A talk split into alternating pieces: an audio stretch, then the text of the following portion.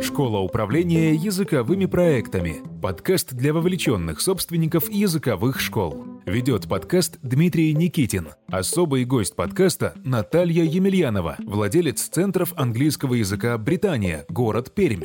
Оба ведущих – преподаватели онлайн-курса «Школа управления языковыми проектами». В серии из шести эпизодов Наталья и Дмитрий беседуют про создание стратегического планирования и управление изменениями в языковой школе.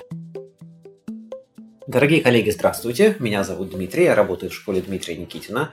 Добро пожаловать в новый эпизод серии подкастов, которая называется «Школа управления языковыми проектами». Это уникальные подкасты для вовлеченных собственников языковых школ. Сегодня мы продолжаем беседовать, у нас четвертый эпизод, мы продолжаем беседовать с Натальей Емельяновой из прекрасного города Пермь. У Натальи здесь есть школа иностранных языков, называется Британия School of English, по-моему, по-английски, Британия. Наталья, здравствуй. Добрый день. А мы, да, продолжаем беседу про темы, которые мы считаем являются практичными, но часто воспринимаются философскими. Предыдущие три эпизода, я напомню, мы говорили про интересную тему, мало освещенную тему в э, сфере российского ELT-менеджмента. Это тема стратегии. И нам показалось с Натальей, что тема стратегии языковой школы напрямую связана с изменениями, потому что стратегию мы сделали, стратегию мы придумали, надо меняться.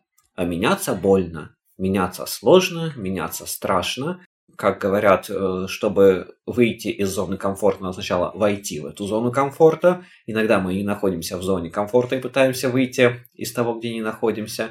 И сегодня мы про изменения поговорим, которые так необходимы, но которые так не любит наш мозг. И сегодня мы решили поговорить, зачем же меняться языковой школе. Вот сделали мы языковую школу, ушли мы из другой языковой школы, возможно, да, ушли из университета или из общеобразовательной школы, или просто закончили университет, открыли себе кабинет или офис, сделали красивый ремонт. Сейчас вот смотрю на прекрасный ремонт, который Наталья сделала у себя в школе Британия. Закупили аутентичные пособия, наняли преподавателей, их обучили, набрали учеников. Все хорошо идет. Зачем меняться? Наталья Емельянова, тебе слово. Ну, начну с того, что вот все, что ты сейчас говорил, да, открыли, закупили, сделали ремонт, это уже изменение. Ну да, в голове, да. Одно, в голове одного человека, если мы про открытие говорим, да, то есть там один или два человека, если два человека, то они потом поругаются, открыли что-то, что-то сделали, в их головах случились изменения. Да. Они набрали людей, люди пришли не на изменения, я не соглашусь, люди пришли в еще одну языковую школу. То есть мы-то открываем языковую школу, мы-то для себя такая, о, The Dmitry Nikitin School, представляете? The, да еще и Dmitry Nikitin School. Для нас мы уникальны. А люди, ну, в очередное место работы пришли, нет? Ну, вот здесь самое главное, что восприятие изменений и сами изменения – это две параллельные линии. То есть мы думаем, что мы, скажем так, инициируем изменения для того, чтобы перейти в новое состояние стабильности, ну или просто в новое состояние. По факту изменения не прекращаются никогда, то есть все, что мы делаем, это постоянные изменения. Наверное, мы так заинтриговали, зачем нужны изменения. Но они просто неизбежны. Поэтому ребенок, каким он рождается, и взрослый человек, ну, это совершенно две разные картинки. Это вроде бы совершенно два разных существа, два разных состояния. Но если посмотреть, то в каждый момент времени это было постоянное изменение, изменение, изменение, изменение, которое не останавливалось никогда. Мы живем всю жизнь, каждый наш день это какое-то изменение. Другой вопрос в том, что да, изменения очень часто вот так вот происходят гармонично, незаметно для нас, непрерывно, но не больно. А вот, наверное, то, о чем мы сегодня больше говорим, да, это когда изменения необходимы как такой контролируемый процесс. Это процесс, который мы хотим сами инициировать, создавать, делать видимым, обращать на него внимание других людей, то есть делать явным. Да? Вот Поэтому изменения, ну ты без них вообще не, не, ну, не проживешь.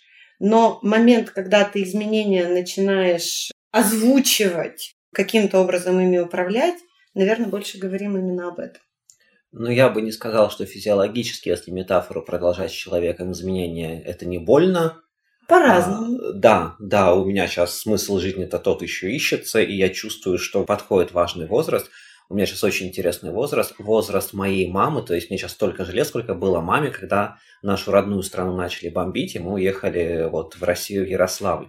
И у меня очень много вот таких рассуждений я проецирую. А справился бы я, если бы сейчас мне нужно было уехать в другую страну с чемоданом, где было бы там, не знаю, двое джинсы, одна майка. И вот это интересно, и это, ну, ну тоже определенная frustration. И как великая Мишель Обама говорит в своей книге Becoming, frustration is a natural part of growth. Frustration is a natural part of growth, and we are always frustrated. Хочешь, не хочешь. И в компании, и в жизни. Но другое просто хорошо бы иметь такой набор принципов, наверное. И здесь на меня огромное влияние оказали Хью Деллар и Эндрю Уокли в личных именно беседах. Они же ребята такие principle, и вот мне помогает набор принципов, который руководит моими изменениями как личной жизни, так и изменениями в языковой школе. Вот эта интересная мысль, что хорошо бы иметь set of principles, который руководит твоими изменениями. И один из принципов, который мы выработали с нашим приглашенным академическим директором Морин Макгарви, она сказала, Дмитрий Сергеевич, она меня называет, а мы придумали имя русское Марина Даниловна, а, ну, Морин Магары, выясни, как папу зовут, Марина Даниловна, я Дмитрий Сергеевич, она выучила Дмитрий Сергеевич, она говорит, sounds powerful. И она говорит, «А, я думаю, нам надо честно сказать сотрудникам. Во-первых, для чего нужны изменения? Изменения нужны для того, чтобы у вас было больше quality time, у вас было больше времени свободного, которое вы можете проводить с близкими людьми, с друзьями, а мы все хотим больше времени с близкими и друзьями. Есть очень интересное интервью со старичками, в больнице уже перед смертью спрашивают, что бы вы изменили, они все говорят, я бы больше времени проводила Вроде с друзьями, с друзьями, да, и с семьей. И мы это хотим сделать в нашей организации. И это одна цель. И вторая цель – это влияние Натальи Емельяновой, что наша цель – это обеспечить в том числе финансовое благополучие наших сотрудников. И изменения должны к этому вести в том числе. И третья цель изменения – это большая, большая какая-то цель, которая вот наш драйв. Так вот, и Морин говорит, надо точно сказать, зачем каждому сотруднику изменения, и затем Морин говорит, мы должны сказать, мы должны сказать сотрудникам, что изменения не будут простыми изменения будут сложными, и что итоговая цель изменений – делать меньше действий и получать существенно лучший результат. Но первые 2-3 месяца, может быть полгода, мы будем работать больше, мы будем получать больше стресса, может быть, будем получать меньше результата.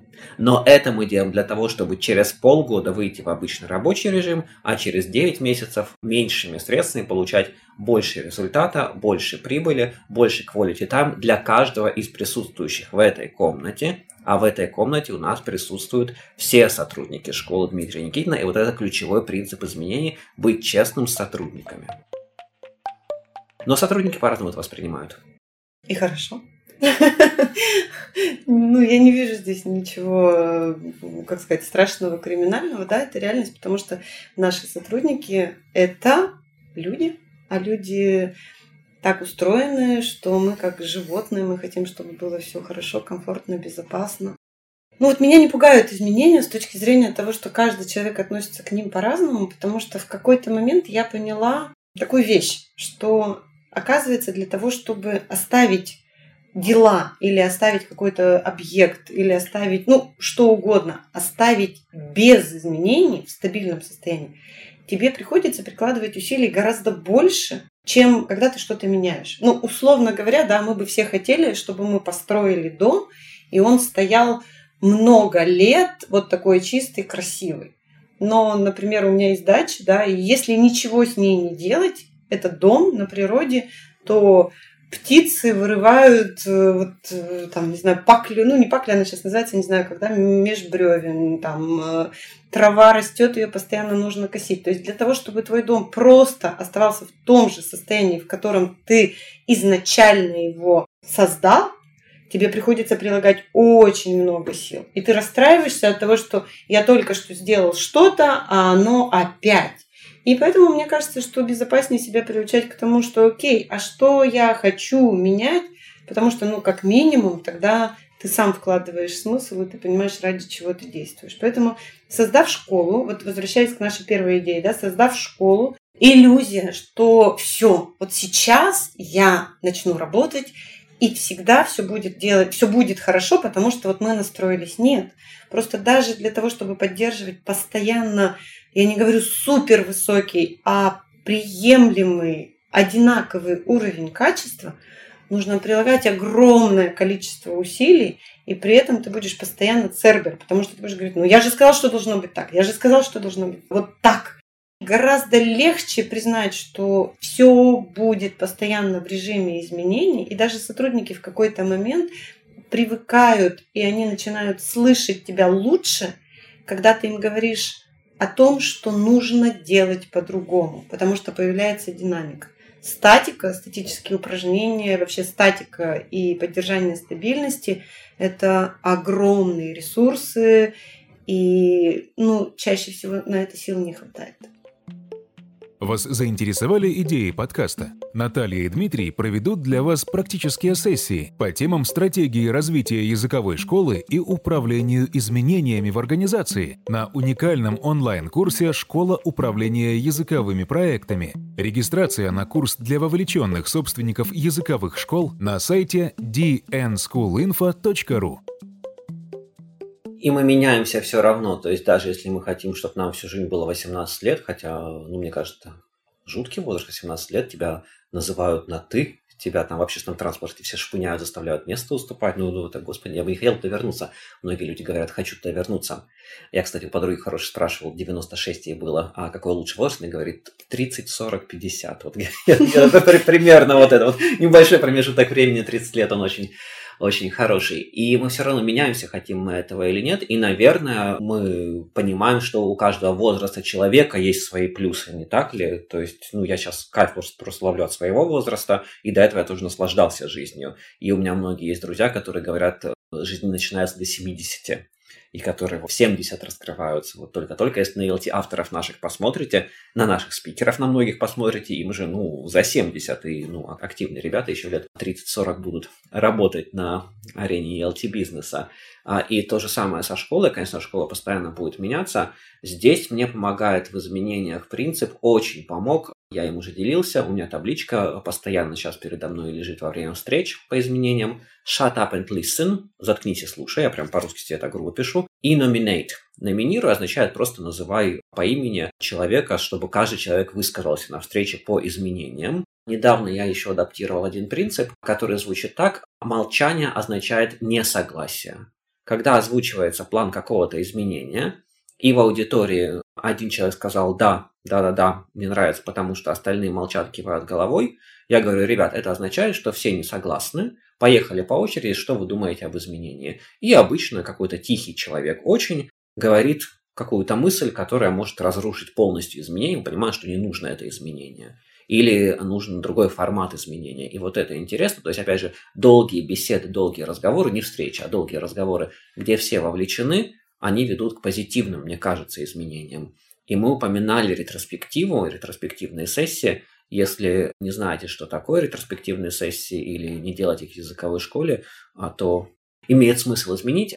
Напишите мне сообщение, я вам пришлю видео и сценарий одной ретроспективной сессии, или, может, даже двух ретроспективных сессий, потому что ретроспективная сессия – это важная часть цикла Деминга. Как он, напомню, звучит? Plan, do, Check Act. Check. Check Act. Plan, do, check act. И именно на ретроспективе мы собираем информацию о том, что происходит, а, вытаскиваем изменения и начинаем изменения.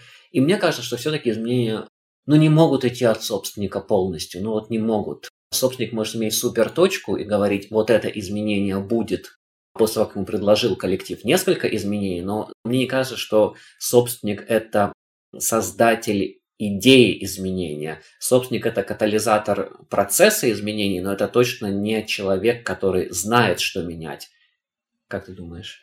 Однозначно. Мне кажется, это особенно сейчас мы понимаем, что вообще вот точка изменений, необходимость изменений чаще всего сейчас это все-таки что-то, что происходит вовне, потому что создавать изменения в компании ради того, чтобы что-то изменять, но это чуть-чуть как-то нехорошо по отношению к людям. То есть я хочу, чтобы завтра вы все были блондинками или чтобы вы похудели на 10 килограммов, примерно из, из этой же области.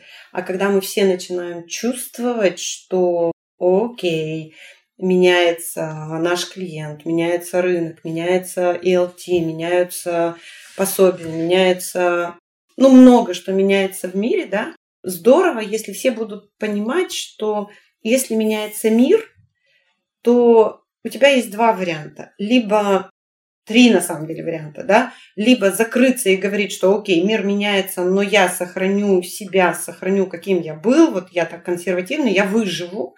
Утопия, мне кажется, уже uh-huh. сейчас. Вторая история это того, что давайте будем смотреть во все окна, смотрим, как меняется мир, будем адекватно и быстро реагировать. Это уже изменение, да. И третья история слушайте, мир меняется, давайте посмотрим, куда он идет, давайте посмотрим, какие сценарии есть, и давайте посмотрим, а какими мы можем быть в каждом из этих сценариев, давайте подумаем, какими мы хотим стать для того, чтобы ну, мир встречать, и наши изменения и изменения в мире, они точно не должны быть в конфликте, но не факт, что мы должны реагировать. То есть по факту мы видим изменения, которые происходят сейчас – и интересно подумать, как это может оказаться в будущем и встретить будущее в точке своих уже изменений, да. То есть поэтому, ну вот мне кажется, что игра начинается тогда, когда ты думаешь, я постараюсь опередить, или я постараюсь сделать что-то, чтобы с миром разговаривать по-другому, потому что все время только реагировать, это изматывает. Это большая разница между создавать, брать и хапать. И иногда хочется хапнуть. И вот в последнее время что-то нахапали логопедию, робототехнику, вот что-то тренде такое появляется, ментальная арифметика сейчас, по-моему, и хочется схватить, да, как бы, как бы это изменение, ну, не совсем изменение, это хапуга называется, да, стиль. И здесь нас останавливает вопрос, меня всегда останавливает вопрос, наверное, два вопроса. How are the dots connected? На английском его выработал. А как связаны вот mm-hmm. все вот точечки нашего бизнеса? What's the logical progression для всех? Какая логическая будет прогрессия для преподавателя, для административного сотрудника, для клиента? И, наверное, вопрос, как все, что мы делаем на любом уровне, связано со стратегией компании. Мы ввели маленькое-маленькое изменение, я знаю, сколько стоит это изменение, я, я количественное качественные показатели знаю. Мы на ресепшн поставили яблоки мы на ресепшн поставили яблоки. Это одному офису стоит примерно 70 тысяч рублей в год на яблоки. В неделю у нас съедается от 12 до 14 килограмм Килограмм. яблок. То есть я все это засчитываю, ну, считаю. Это, это а, с одной стороны nothing to have, с другой стороны офис яблочки, они свежие должны быть. Офис-менеджер там идет на сайт Вкусвилла, заказывает эти яблочки там определенного размера, там созванивается с курьером, это время еще. Мы знаем, что это, и здесь другой вопрос еще возникает, это что-то, что нужно нам, вот эти вот яблочки на ресепшн, или это a nice thing to have. И если это a nice thing to have, можно делать, можно не делать. Нам кажется, что мы создаем среду в школе Никитина, а куда дети приходят пораньше. Они приходят пораньше, они иногда приходят голодненькими. Мы пиццу им не можем давать, и пирожки, они у нас спать будут. Мы им даем яблочки. Они там, я знаю, ребята, которые ко мне ходят на бизнес-клуб, я знаю, кто из них сколько за 6 часов на занятия, за 6 часов сколько из них кто яблок съест. Не потому что я такой скрутш считаю, а потому что просто я знаю, я наблюдаю за этим, и мне интересно. Я знаю, как яблоки влияют на продуктивность наших сотрудников, ты не поверишь. Представляю. То есть сотрудник отлично. просто яблочку взял, он сгрыз, и все, и уже не такой злой идет на урок. Мы понимаем, что это соотносится с нашей стратегией здоровый образ жизни, яблочки, environmentally ethical company, там подкормить подростков, чтобы у них потенциал их раскрывался благодаря вот этому яблочку, собственно говоря. То есть мы понимаем, что это вот часть определенной системы. А какие-то вещи, ну не знаю, вот конфетки мы не поставили бы. Это, это, это nice thing to have. И очень важно понять, это что, что относится со стратегией или это a nice thing to have. Вот мне кажется, вот это интересная идея. И я бы еще сказал, что при изменениях хорошо бы отвечать на вопрос, как то, что я делаю сегодня, повлияет на меня прямо завтра. Поэтому мы сейчас пытаемся так дробить задачи, чтобы каждый блок задач выполнялся за два дня. Моя мечта. То есть додробить задачу так, что не сделать группу ВКонтакте, мы сегодня уже упоминали, да, ее, а добавить товары в группу ВКонтакте. За два дня это можно сделать. Мозг получит результат, сотрудники обрадуются. Не сделать там годовой стратегический план, а, не знаю, а разработать 5 карточек ready to use activities преподавательским составом, которые можно потом всем вместе использовать. Мозг любит результат быстрый, и мозг любит видение. А посерединке как-то вот не сложилось у нас. Хотите попробовать на практике идеи этого подкаста и начать применять их в своих школах? Присоединяйтесь к курсу для руководителей языковых школ «Школа управления языковыми проектами». Наталья и Дмитрий вместе с четырьмя другими экспертами из России и Великобритании ведут на курсе практические занятия по управлению языковыми школами. Уникальная теория, тщательно отобранные практические идеи – все преподаватели курса – действующие руководители сильных образовательных проектов. Информация о курсе и регистрация на сайте dnschoolinfo.ru. Спасибо, что сегодня были с нами. Хорошего дня!